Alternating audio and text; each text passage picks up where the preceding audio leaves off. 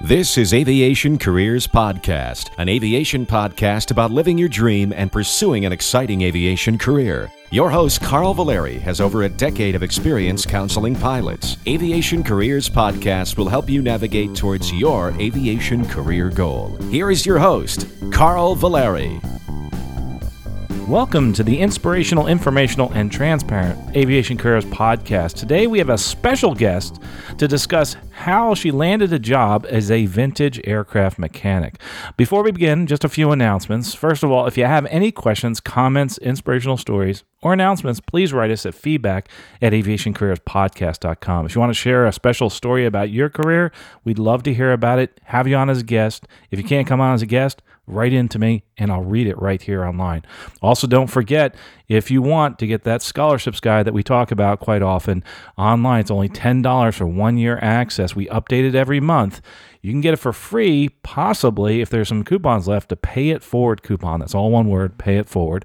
Also, uh, we go to all these different organizations and ask them to put money into this and help us out. And also, people that are Patreons help out with that. So every $10 we raise, we give one scholarships guide away. By the way, the latest one has 36 new scholarships and four updates. You can find more at aerospacescholarships.com.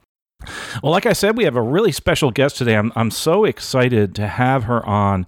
Um, and what's really interesting, I've been following her on uh, Instagram, and also I've been following the Facebook page and Instagram account of the place where she works. Uh, we have Cassidy Moore, who's a vintage aircraft mechanic for the Heritage Flight Museum in Burlington, Washington, A&P IA, and has a really exciting journey uh, and talks a lot about uh, safety and also the wonderful career as being an aircraft mechanic. Well, Cassidy, welcome to the show. Thank you. Thanks for having me. Well, it's been uh, you know a long time coming. I've been, like I said, been watching you online.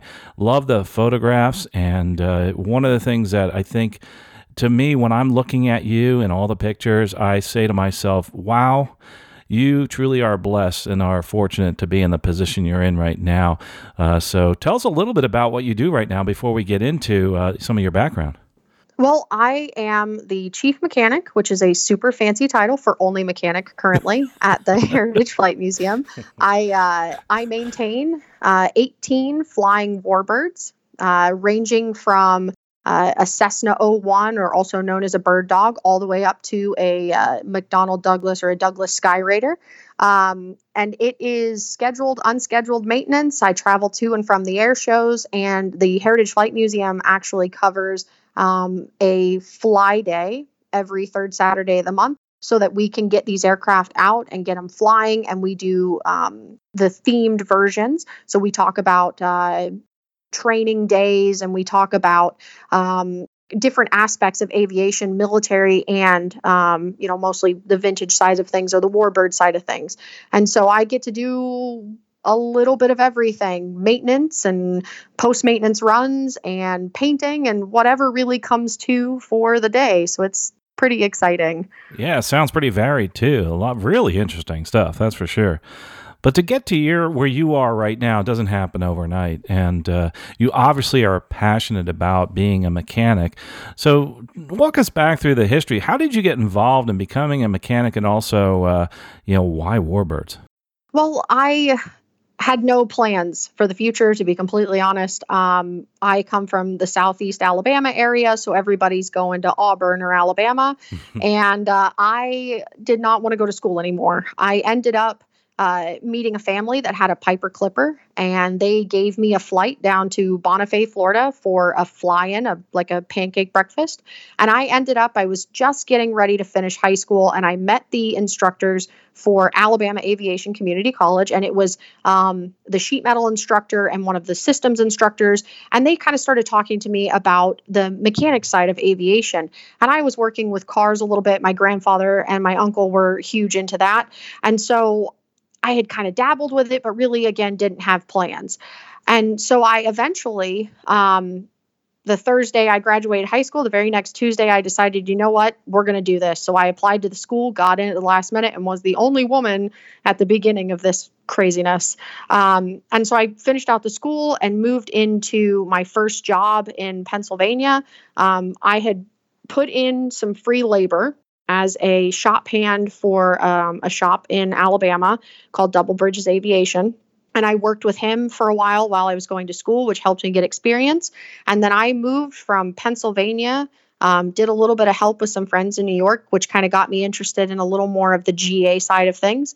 Um, you know, and I was working for a small uh, flight school maintenance shop type thing in Pennsylvania. And I went from Pennsylvania to Texas um, and from Texas to Washington, where I have been working all general aviation, uh, some turbines. So the uh, like PT6s, uh, Pilatus, those sorts of items, King Airs. Uh, but I found my love in piston engines, and that has just been game changer. And I uh, managed to end up up here in Washington with Command Aviation, and those guys really kind of helped spark me into more of the radial side of things. I had been dabbling a little bit here and there with um, a DC3 that had broke down in Enterprise, Alabama. Um, and then uh, got to work around a DC4 up in Pennsylvania. It was a traveling museum from out of Teterboro. And so I had kind of touched radials here and there. Um, but when I started working for Command, Command had a few Beaver customers, couple of T6s. And then I found a helicopter operation that was running Sikorsky 58s, all radials. It's the largest fleet operating in the U.S. Um, they were they're 11 um, Sikorsky 58s, and they're all pretty much, like I said, pretty much original. They've been picked out of wherever they ended up in the industry, and now they fly a cherry ag operation. So they just blow the water off the tops of cherry trees. And so I got into that really heavy, finished up a season with them, and ended up back in the Skagit Valley area and ended up meeting Hal Beatty, who was the current mechanic for the Heritage Flight Museum. And he took me under his wing and started kind of teaching me. He was teaching me about the Mustang and the inner workings of how to deal with that. And I had fallen in love with the Corsair many, many years ago and just knew that Warbirds would be so cool, but just could not find a way into it. And Hal saw a lot of potential in me and he took the took a big chance in taking someone who had the A&P and the IA, but very little, like I didn't have Mustang experience and I had never worked on a 3350. And so he took me in essentially as a, a misfit child there. And uh, he introduced me to the world of warbirds. And it has just been a huge game changer. So worked with him for a while and uh, he eventually retired and uh, now i am i am here with 18 children essentially so yeah what a what a serendipitous journey! Wow, I mean, you've been you've literally have touched an airplane in every time zone. It seems. Yeah. and what the other thing too is that you've you've got such an incredible background and experience, all these different places you've been, um, and you talked about becoming a mechanic part of that was going to school and something that we've done on the show you may not know this but i think uh, some people lately have been under the impression that the way to become a mechanic is primarily through the military and that that really that's not true and i'm, I'm i hope i didn't color it that way in past episodes but in your experience you did all yours through the civilian route and also i'd like you to comment on that. Um, many of the mechanics that you are with um, do you notice if they have a background in civilian primarily or in the military? I think it, it well, it greatly depends. So I did the civilian side, and I did the two-year um, technical school. Which, by the way, not to not to come off as as um, uh, rude towards four-year colleges, but I don't see the point in them. Um, if you're looking to get into a maintenance background, the technical schools are the way to go, and I think people are losing interest in them. But as far as doing uh, working alongside a lot of these guys uh, at the museum, I work mostly. I've worked mostly alongside um, the volunteers or the gentleman that helps me with avionics here, they were military. They went through the military and they got their training through the military, and it was mostly like Vietnam era. Uh, a couple of guys, World War II. Um, but I have noticed um, going general aviation, and this is strictly general aviation, not even really getting into corporate aviation. A lot of the people I've worked with have either been on the job training or they've gone to a, a two year school like the Spartan schools, or like in my case, it was a local community college. So you can actually become like an apprentice and, and move forward that way in your career, like you said, uh, and that's uh, and a lot of people do go to those those schools. But interesting, backing up what you said, you don't need the four year degree; you can do it in two years. Um, if you and obviously getting a four year degree, that's up to you if you want to do that. It's like anybody else getting a degree, but for the the career, and I think I, I like how you touched on that point. Uh, it's really important to know that you know why postpone your career another two years when you can actually get out there and start working. You know, and I, I ran into that actually. And then I, again, you know, I, whenever somebody comes to talk to me about, hey, you got into aviation, how did you do it? Why did you go to the school? You know, and I, I always express to people, um, you know, I worked alongside a gentleman in Texas, and he went to um, a four-year school. Now he came out of it with a bachelor's degree, an A&P license, and he came out with a pilot's degree. But he spent, you know, in the two hundred thousand dollar range. Now I went to school. I got my A&P license. I came out $25,000, paid it all in cash with the help of my with the help of my mother. Um, you know, and then I worked three jobs at the time to try and help get myself through it.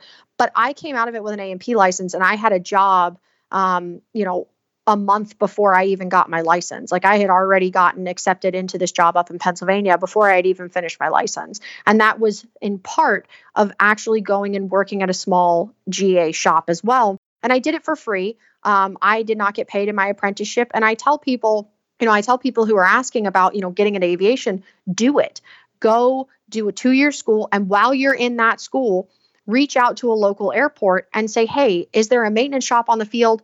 I'm willing to do free labor because, you know, and a lot of people are not behind the free labor thing. But if you're going to school and you have a part time job, it helps and it really shows the industry that you're interested in being there. And people are more likely to pass on the knowledge and hand down the information that they've been holding on to to to get more people involved because the younger generation really hasn't. Um, so i do i do very much stand behind the fact of of find a local airport and and offer to help. I mean sweep floors but in my case i got really lucky with quentin jerkins at, at uh, double bridges aviation that he gave me the chance to come in with him having a flight school and he monitored and he watched what I did, but he gave me jobs so that I could put what I was learning in the books into the physical because I'm not a book learner. I have to do it hands on. So it, it really does make a huge difference if you're if you're serious about getting into especially GA, which we really need mechanics, um, but to go about it that route. I love the way that you did that, getting into it, uh, you know, helping out basically an internship. Uh, a lot of internships aren't paid, some are, but uh, you went in there as basically an intern, someone that's actually now looking into the career and getting training too. So you may not have gotten paid directly, but you got a lot of experience at work towards getting a job and actually landed, you know, a dream job in my mind for a mechanic working. I mean, I look at the airplanes that you're on, it's just like, wow. Uh, did, you know, when you look back, did you ever imagine? working on some of these warbirds when you were doing that that you know work as a first intern, shall we say?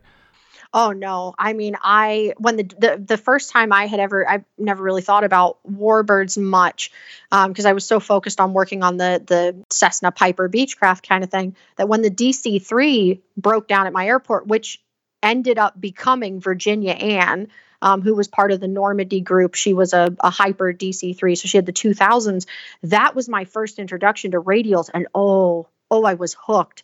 But I just didn't know that I would ever be able to get into that because talking to the mechanic who was working on that, Joe, he had so many years experience and he was maintaining all these DC3s and everything just seemed so far out of reach at the time and looking back now I mean it's it's incredible to think that I've come in in 10 years time to be working on a Mustang. I just just signed it off for its second annual and I I cried today when it flew. I won't lie to you. I absolutely cried because it's it's an amazing feeling to know that I'm keeping these things going. Yeah, it really is. And uh, you know, you're doing a great part in in keeping the history alive in aviation through what you do in in these uh, for this specific nonprofit, but in general, and what you're doing with your career. Also, the one thing I, I love about what you do is is you're so encouraging to so many people, uh, especially some of the younger females. And uh, I, lo- I love it. You know, I tell people this story as I was down in, I think it was a Dominican, yeah, it was the Dominican Republic, and uh, had to have a mechanic come out and look at something. I forget what it was. And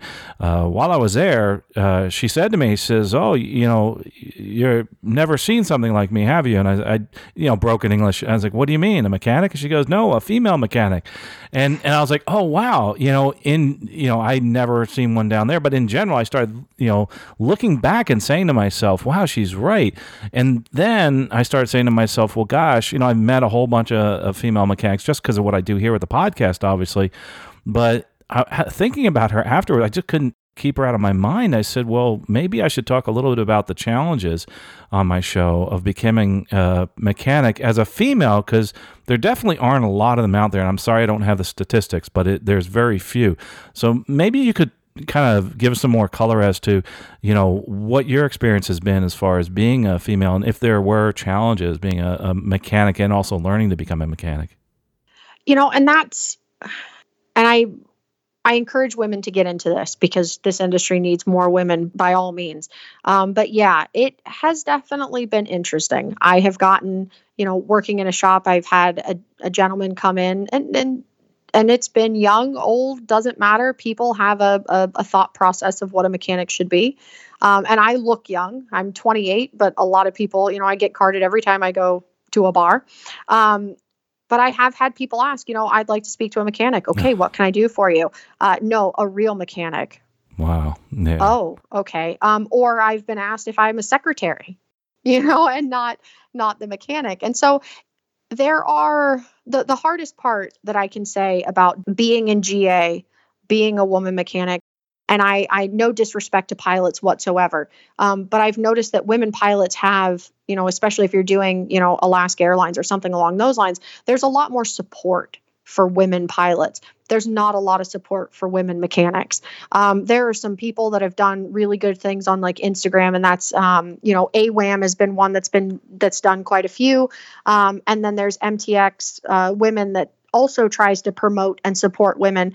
But it is it is definitely aviation is not an industry that is caught up to the rest of the world, and I've seen it a little bit um, yes, in my jobs and moving around, that initially when I first started into a shop, everyone wants to help you because you're you're you're weak. You know, you can't do the same job that they can do. And um, I've noticed that some of the shops that I work for, and I've worked for a lot of small shops, that they kind of start to treat you like a daughter and not like they treat the other guys. And it it sometimes seems slightly demeaning, but if you i've had to step out because i have gotten angry with people and thrown temper tantrums occasionally but i've had to kind of step out and go okay how would they treat their daughter if she was in this position? And then i have to kind of look at it from that outside perspective. There is a lot of room for aviation to grow. And i do put out there do not if you're a woman in aviation and you're just getting started do not get discouraged. It has taken a long time to get the respect that i have gotten here at the heritage flight museum. Um, but don't get discouraged because the industry is growing and there is more of us out here. And you know it, it but yeah it, it, has been there have been some times where i get pretty frustrated um, knowing that people just won't take me seriously. So it's it's a very hit or miss with where you go. And I, I think that'll change over time, but it seems like uh, uh something you said uh, really interesting the in the world of aviation as far as flying there's there's been a big change. I mean you're seeing a lot of younger females get into the flying aspect etc on the mechanic side it just it doesn't seem like it's hit it there. For the general aviation world more so i think than in the airline mechanics. Being you know an airline pilot i see a lot more female airline mechanics out there especially here in the us um, i'm wondering what we could do and you mentioned a couple things there a couple organizations maybe can expand on that what we can do to change that. You know and i think i think the big thing to help get women more um, more involved would be to let them know that you know there's a big misconception that aviation requires you to be the strongest of the strong and you know to be able to do these things. And i spend every day you know with very little help so i think the big thing is is to just kind of get it out there to women that if you think you can, you probably can. You know, don't doubt yourself. I spent most of my time, you know, I spend a lot of my time, even now, doubting myself when I go in to do these things because, and I, especially if people are around. So if you think you can do it, do it. I found that when I'm here by myself working in the evening, just trying to get stuff done, I'm like, I know how to do this. Why am I why am I freaked out? Why am I panicked?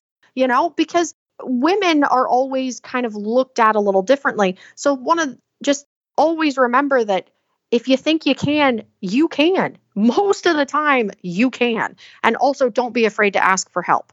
Um, it always seems bad. And I think that that's another reason why women get a little worried about it is because they're afraid about having to ask for that help. But I've noticed in taking over on this warbird um, as the chief mechanic of this warbird industry, um, I have been finding a lot more people who are interested in hiring women. I think women just have this conception that people aren't going to be nice or they're not going to want to work with them, and it it um it, it is changing, but I you know it's it's slow, slow to catch up. So the career as a as like an airline pilot, or excuse me, an airline mechanic, uh, we know a lot about that um, from their moving into the perspective from a GA world. If as a female looking to get into this, um, do you feel that it's a good career? Would you recommend general aviation as a mechanic? Yeah, absolutely. Um, and I I recommend it with a little bit of caution. Um, one of the big things that is a very big difference, and again, I mean no disrespect to commercial aviation, um, but one of the big things is this has to be a passion. You have to want to do this. This isn't um, this isn't a job that you can just get up and go. Well, today's the day I go in and change a couple of parts. You have to want to do it. I think the general aviation is a phenomenal, absolutely phenomenal uh, career path and I think that working with the people that you meet and the aircraft that you're around, I think that it opens the doors a lot more than people realize. Um, but yeah, I think that you do have to, you know, it's a, a great industry to get into. It is a lot of fun to do. And the traveling, aviation's all over the place, and general aviation is all over the place. So the traveling that you can get yourself into and the places that you can go with your maintenance um, is definitely a perk of the industry. But you do also have to remember with this industry that when you're in GA, when you have that license, when you sign these airplanes off, you are one of one. There's not 10,000 people in the company you know you're typically when you're signing off an aircraft and you sign off your A&P IA number or your A&P number um, you're taking responsibility on the aircraft. And i think that you know it's a it's a great feeling to have that responsibility. It's a great feeling to know that what i'm doing is putting an airplane back in the sky and so it is very it's a very very rewarding career. Um, so i do think that it's it's worth it to get into and be involved with. And i would promote people to do it you know i would do it 10 times over no matter how many naysayers there are out there. So one of the things you touched on is how important this job and how much responsibility you have as a mechanic um, it seems to me that that could be a little bit stressful. And uh, you know, what what would you say to somebody about that? Deal, I'm assuming that there's some stress involved in there, and how do you deal with that type of stress?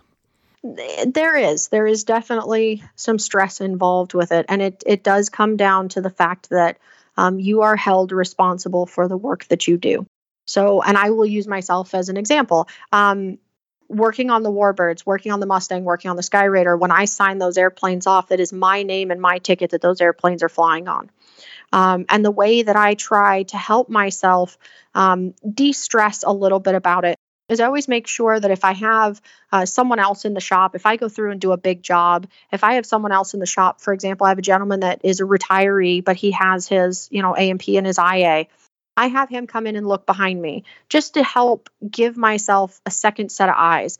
Um, so that does kind of help because we're human and to err is human. Um, so it there is a lot of um, there's a lot of little things that can be done to kind of help alleviate some of the stress. Um, you know, and I have found out the hardest way of all about making sure to check behind myself, have someone else check behind me, and I have learned um, what it's like when you to be the one of one signing off an airplane um, you know when something does happen. So it is there is some stress and responsibility to all of the perks that come with the industry so I think what you know I'm hearing from you is uh, you know don't be afraid to to ask, especially in your position, and get someone to back you up, like in in maintenance, like we do at the airlines. I mean, we always have two people in the cockpit, and we're asking the other people. The, you let, let the egos go away, in other words, and and don't be afraid to ask. Yeah, and that's something that is something that um, I heed to anyone, whether you have an A&P or an IA, or you've got both. Well, you have, you know, to have the IA, you have to have the A&P. But if you if you have both, or you have one, it doesn't matter how long you've been in the industry. I don't care if you've been in the industry a hundred years. You are human. You will err, and you always need to have someone come in behind you. And just because, like I said, I may be the only mechanic here, but I do have people who are knowledgeable as volunteers that can come in behind me and double check and just say, you know what, yeah, that looks right. Um, you know, it's good to have that extra set of eyes, and it is good to check your ego at the door because it only takes one time for something to go wrong. And that is part of being a mechanic, and that's part of being in this industry, and it is a large part of it but it's not to say that you just shouldn't do it or you shouldn't try to get into it just because the responsibility is there or the you know or there could something go wrong. Every day when you get in the car something could go wrong. Every day that you you know go to a, a, grocery store, something could go wrong. But that doesn't mean you stop living your life. That doesn't mean you put in the effort to expand your horizons and to chase the job that you've always wanted to do, which is exactly why I've put in the time and effort to do this. And why, when people come to talk to me, I try to let them know yeah, there's some negatives to the industry. And yeah, it can be tough. But you know what? Get out there, kick butt, make it happen. You can do it. All you have to do is believe in yourself. That's some great advice, and I, I tell you, you're really, really inspiring me. And uh, you know, one of the things that you said is, uh, you know, that responsibility, and how do you check yourself? Well, as pilots, I wonder if mechanics have some kind of saying that's similar. We always say, you know, fly the airplane as if your family's in the back of the airplane. Um, I'm, I'm assuming there's some kind of same mantra amongst mechanics. For I'm sure people have their own ways of of doing it, but for me I treat every aircraft as if I'm going to put myself in it. I treat every aircraft as if I'm going to stick my family in it. And I look at the maintenance on these airplanes. I look at um, the the operation of these aircraft as if I was going to put my own life at risk. And it does. It it it's it's just a, a good way to keep yourself in check and go. You know what? Would I really should I really do that? You know, would I really have cut that corner if, you know, I was going to do? So it it does help to kind of keep keep perspective on what you're doing. Yeah, that's that's for sure, and uh, in such an important field, and and really perspective in everything in life, in your career, uh, in your in your personal life too. But working as a mechanic for a nonprofit, I you know hats off to you. I mean, for what you do and keeping those those birds flying. Uh, and one of the things that I think a lot of people think about is you know pay and things like that. I don't know if you can talk towards this, but in your experience, you know what what are the pay ranges for some of the mechanics in the general aviation field? So GA completely depends on the busyness of the shop. We'll put it that way, right? Um, so I've noticed, like with um, a local shop to me that has a large corporate background, they're still technically general aviation, but they're kind of dabbling more in the corporate background and they're making um, higher figures than what I would typically make. Um, they're making, you know, in the, they can be making in upwards of the $30 an hour range if you start dabbling more towards the corporate side. Um, in the general aviation, small mom and pop shop, um, one of the big things to keep in mind is that when you first get out of A&P school, right now the industry standard is about $15 an hour. And that's that's for someone coming out with zero experience, just went to school. Um, now, when I came out of A&P school, uh, I had already had um, months of experience written down in a logbook uh, that I was, you know, like I said, working for free as an apprentice. Um, that helped me jumpstart the industry at a higher rate. I think I started, ended up starting at like sixteen or seventeen dollars an hour, thanks to that um, that start experience. Um, and so, general aviation is kind of hit or miss. the The big thing is, like I said, depending on the work of the shop. Um, but the beauty of it is, is that even if the shop maybe you won't be making as like working for an airline the beauty of general aviation is a lot of times it comes with the perks of like, hey, you just finished the annual, for example, on the Mustang. You want to hop in the back of the Mustang and go for a flight around the patch? Heck yes. Oh man, I cried at the end of that one too. But let's be honest, um, who wouldn't? But it does. It comes with these perks. Like I just ran the Mustang last week for the first time ever. I was in full control of this aircraft again, thanks to Hal Beatty. I'll mention him a thousand times if I could. Um, thanks to Hal Beatty, I he walked me through the checklist but these are the kind of perks that come with doing these jobs. Whether you're working at you know command aviation in bellingham washington you know you go out and you do the maintenance and then you get to go out and learn how to run and taxi and go for that you know 5 a.m breakfast to Stehekin, washington with one of your customers because you help fix his beaver. Those are the kind of things that you know he ended up taking the entire shop for breakfast because we got the beaver fixed and you know solved a problem that hadn't been solved before so i mean the pay in GA is a little difficult. Um, if you're looking for airline pay, yeah, you're not going to be happy. But if you're looking for a family, because that's what aviation is, doesn't matter where you go. You work at a uh, an airport in Bellingham, Washington, and you want to go to Timbuktu and there's a small general airport there, you can walk in and go, Hey, I work at a small airport too. What do you guys got? And someone is going to walk you around that airport and show you the 10,000 things that are there. And it's, it's just, it's part of being the family. It's part of having those perks that come with it. You know, I love I love how you call it a family because I can't remember if ever I've had a passenger invite me out for lunch. But but but you sure get that all, the time in general aviation, and and you talk directly with your customers on multiple occasions, and and you get to know them, which is awesome um, there's there's just a value you can't put on that, and that's uh, that's what I, you know. That's why I love listening to you. It's you've touched on something that a lot of people don't realize. It's not just about the money. It's also about having this wonderful life and career that you've actually designed for yourself. And hats off to you on that, by the way. Um, Thank you. You know what? And one of the things you keep talking about is the museum here. I don't think we've actually done, an, and since we talked about it so much, we really need to give them a shout out here as far as. Uh, and you can go to their website, heritageflight.org. But tell us a little bit about Heritage Flight Museum so people, if they want to visit, then they can find out more. So this museum is a one of a kind. I, I love this place. I may be a little biased, but uh, let me just start out with saying that. Um, Heritage Flight Museum was founded by uh, Bill Anders. And if you don't know about oh, the wow. Apollo 8 mission, trust me, it's worth a read.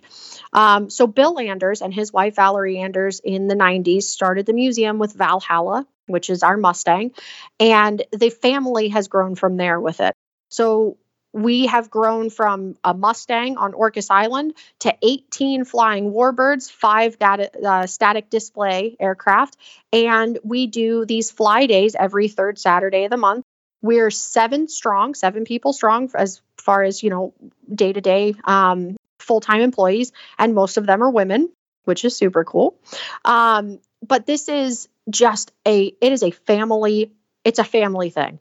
And the volunteers that come in uh, are all pretty much family. I mean i have i have been taken to dinner by um, the best couple and their daughter that have volunteered with all the fly days.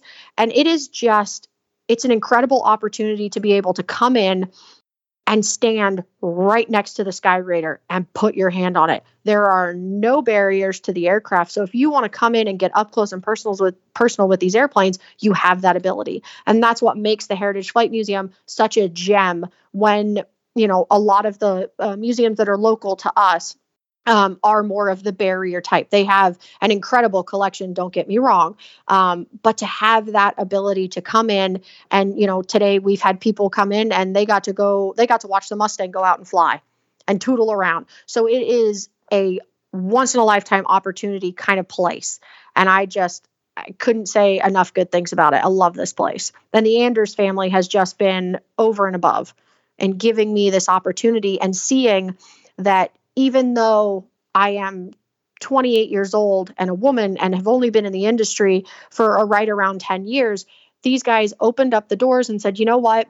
You are the mechanic that we need. And we're going to give you the chance to get into these warbirds and and be a part of this and be immersed in this warbird community. And it is a unbelievable community. So the Heritage Flight Museum is just a incredible place to just visit and see and the people that work here are phenomenal. So i like i said i'm a little biased but i can't say enough good things Well, gosh, hats off to the Anders family. And by the way, if you don't know the history, I would go out and read it. As a matter of fact, you have a really good history about Anders on your website there at heritageflight.org. You really need to know, you know, learn a little bit about uh, air aviation history and the history of the business. I mean, incredible man who's done so much and has turned around a very large corporation in the U.S. And I think uh, what they're doing there in the family is terrific, and they really care about aviation. And by uh, hiring you, I think they've done a terrific job because I know that you're going to actually move the this generation forward and keep that whole history of aviation flying, and we really appreciate that.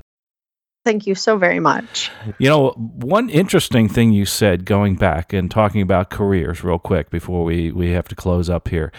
One of the things that, you know, you have to realize, this is my mea culpa here, we are all learning um, when we go through this life and with this career. And I started this many years ago, this podcast, and I didn't recognize the fact that there weren't that many women in the field of aviation maintenance because I came from a field where there were a lot of women involved. I have friends that are female mechanics in other fields. And uh, back in 2012, my very first mechanic that was on this show was actually a female and I had no nice. idea, but I had no idea the significance of that. And she she mentioned AWAM, and I uh, and I kind of I kind of sloughed it off like it's like any other organization that you know yeah there's got to be a lot of women in this. It took me years to find out that gosh there really aren't you know, and uh, I guess I looked at it from a different perspective, and I love the fact that the Association for Women in Aviation Maintenance has since that time come a, a, long way and also has scholarships. And those scholarships obviously are included in our scholarships guide, but you can go out to the website and apply for those if you're interested in becoming involved. But the other thing that I think is, is the most important thing about AWAM, and I, I remember her saying this eight years ago, is that it's a community helping other women get into aviation and they have a support network. That is incredibly important. So, if you take anything away from this, make sure that you find those people that are out there that have done this. And that's why we do this show, like Cassidy, somebody who's actually done this, and hear from those people and move forward. So, so my my new you know push in life right now, and my promise to you, the listener is to do more as far as that's concerned. I know it took me uh, eight years to to really realize that there there this this really lack in the aviation maintenance side. Maybe because I'm not around mechanics, I don't know. Uh, but we're we're going to change that, and uh, it's been uh, we've been starting that that role and moving forward, and it's been terrific. And people like Cassidy telling their stories is awesome. And and you know what? If you have questions for Cassidy, of course you can write us feedback at aviationcareerspodcast.com. You can also find her online and all the really cool stuff she does, and that's on uh, her Instagram account. What uh, what is that Instagram account again? It's hanger.queen12. Hanger Queen 12. Yep. And uh, yeah, and it's, you know, the one thing that I would give to anyone that gets into aviation is just remember this is a license to learn. So I got into this and it I didn't get stuck doing just Cessna 150s or just flight schools. I have spent this entire last darn near 10 years learning until I got to the point that I do warbirds. So don't be afraid that if you get in it, you're just going to get stuck doing one thing. You can learn, you can improve, you can work, and you can network and that helps a lot to get yeah, further. it sure does. Career. Networking is so incredibly important. Well, Cassie, this has been awesome. I, we could talk for hours uh, about aviation, and and you really spurred my interest with that actually touching a Skyraider. Of all the aircraft that you have at your museum, that's the only one I've never gotten up close and personal to. So I may have to come out and visit. Uh, and for those that are looking to, to go out there, I think you're closer to Vancouver than you are to uh, Tech uh, if you're flying out. I'm pretty sure. Uh, surprisingly enough, we are dead center. Okay. Dead center. We're about an hour and a half to two hours from Vancouver, an hour and a half to two hours to Seattle, depending cool. well, on traffic. Then, but it is. I'm going to drive up there next time I'm out in Seattle. I definitely want to go see the museum. I'll have to call you so I can come up and maybe get a personal tour. You never know. well, Cassie, Absolutely. Well, thanks. And I know that uh, anybody who's interested, you can also support the museum and what they're doing online. If you can't get out to to Washington to go check out the museum, please check out their website. They do so much, in and what they're doing is so important, and they're actually keeping that history alive. And uh, you know, one of the things that I think that we don't realize is the the blood, sweat, and tears that goes into keeping a warbird flying, and the importance of doing that so that we can actually have something that we can see fly that did many many years ago. It's not just in books; it's right in front of you, and you get to experience it. And I think that is something that uh, what Cassidy does and what the, all the people do at the museum is just a wonderful thing. So thanks again, Cassidy, for coming. Well, thanks for having me, and uh, very much appreciate it. it well, amazing. you know, if you're listening right now and you're somebody that's on the fence, thinking about becoming a mechanic, uh, if you're a female thinking about becoming a mechanic, go check out the links in the show notes at the bottom. We have AWAM. Remember, I talked about that. She mentioned it. The Association for Women in Aviation Maintenance, a great organization. There are a lot of p- other people out there. As a matter of fact, we're trying to get uh, a, a couple other mechanics that obviously through the college that I work through here that have gone on to become mechanics in very large organizations and actually have become lead mechanics in certain organizations. And one of them actually is a chief, not just a mechanic, but also a chief instructor at uh, a, a, manufacturer. We won't mention it right now, but it's a kind of a teaser. But one thing that I think is really important, no matter what you do, if you're th- you're on the fence right now, what I want you to do is take action. Go back, listen to this go listen to some of the other mechanics that we've had on here. Episode six, go back to episode six where I mentioned the first mechanic that I had on, and that was and she was a female. Listen to that one. Listen to all the other ones we talk about maintenance, but get out there and do something today. Whether it's you're you're looking at a mechanic's job or you're looking at becoming a pilot, flight attendant, you're becoming an engineer, whatever it is, what I want you to do, I want you to do something today. Take action. When this stops, you can call somebody, you can write something down, you can click on the show notes, but I want you to do something today to move forward in your career. Well, folks, we'll talk to you next episode and safe flying.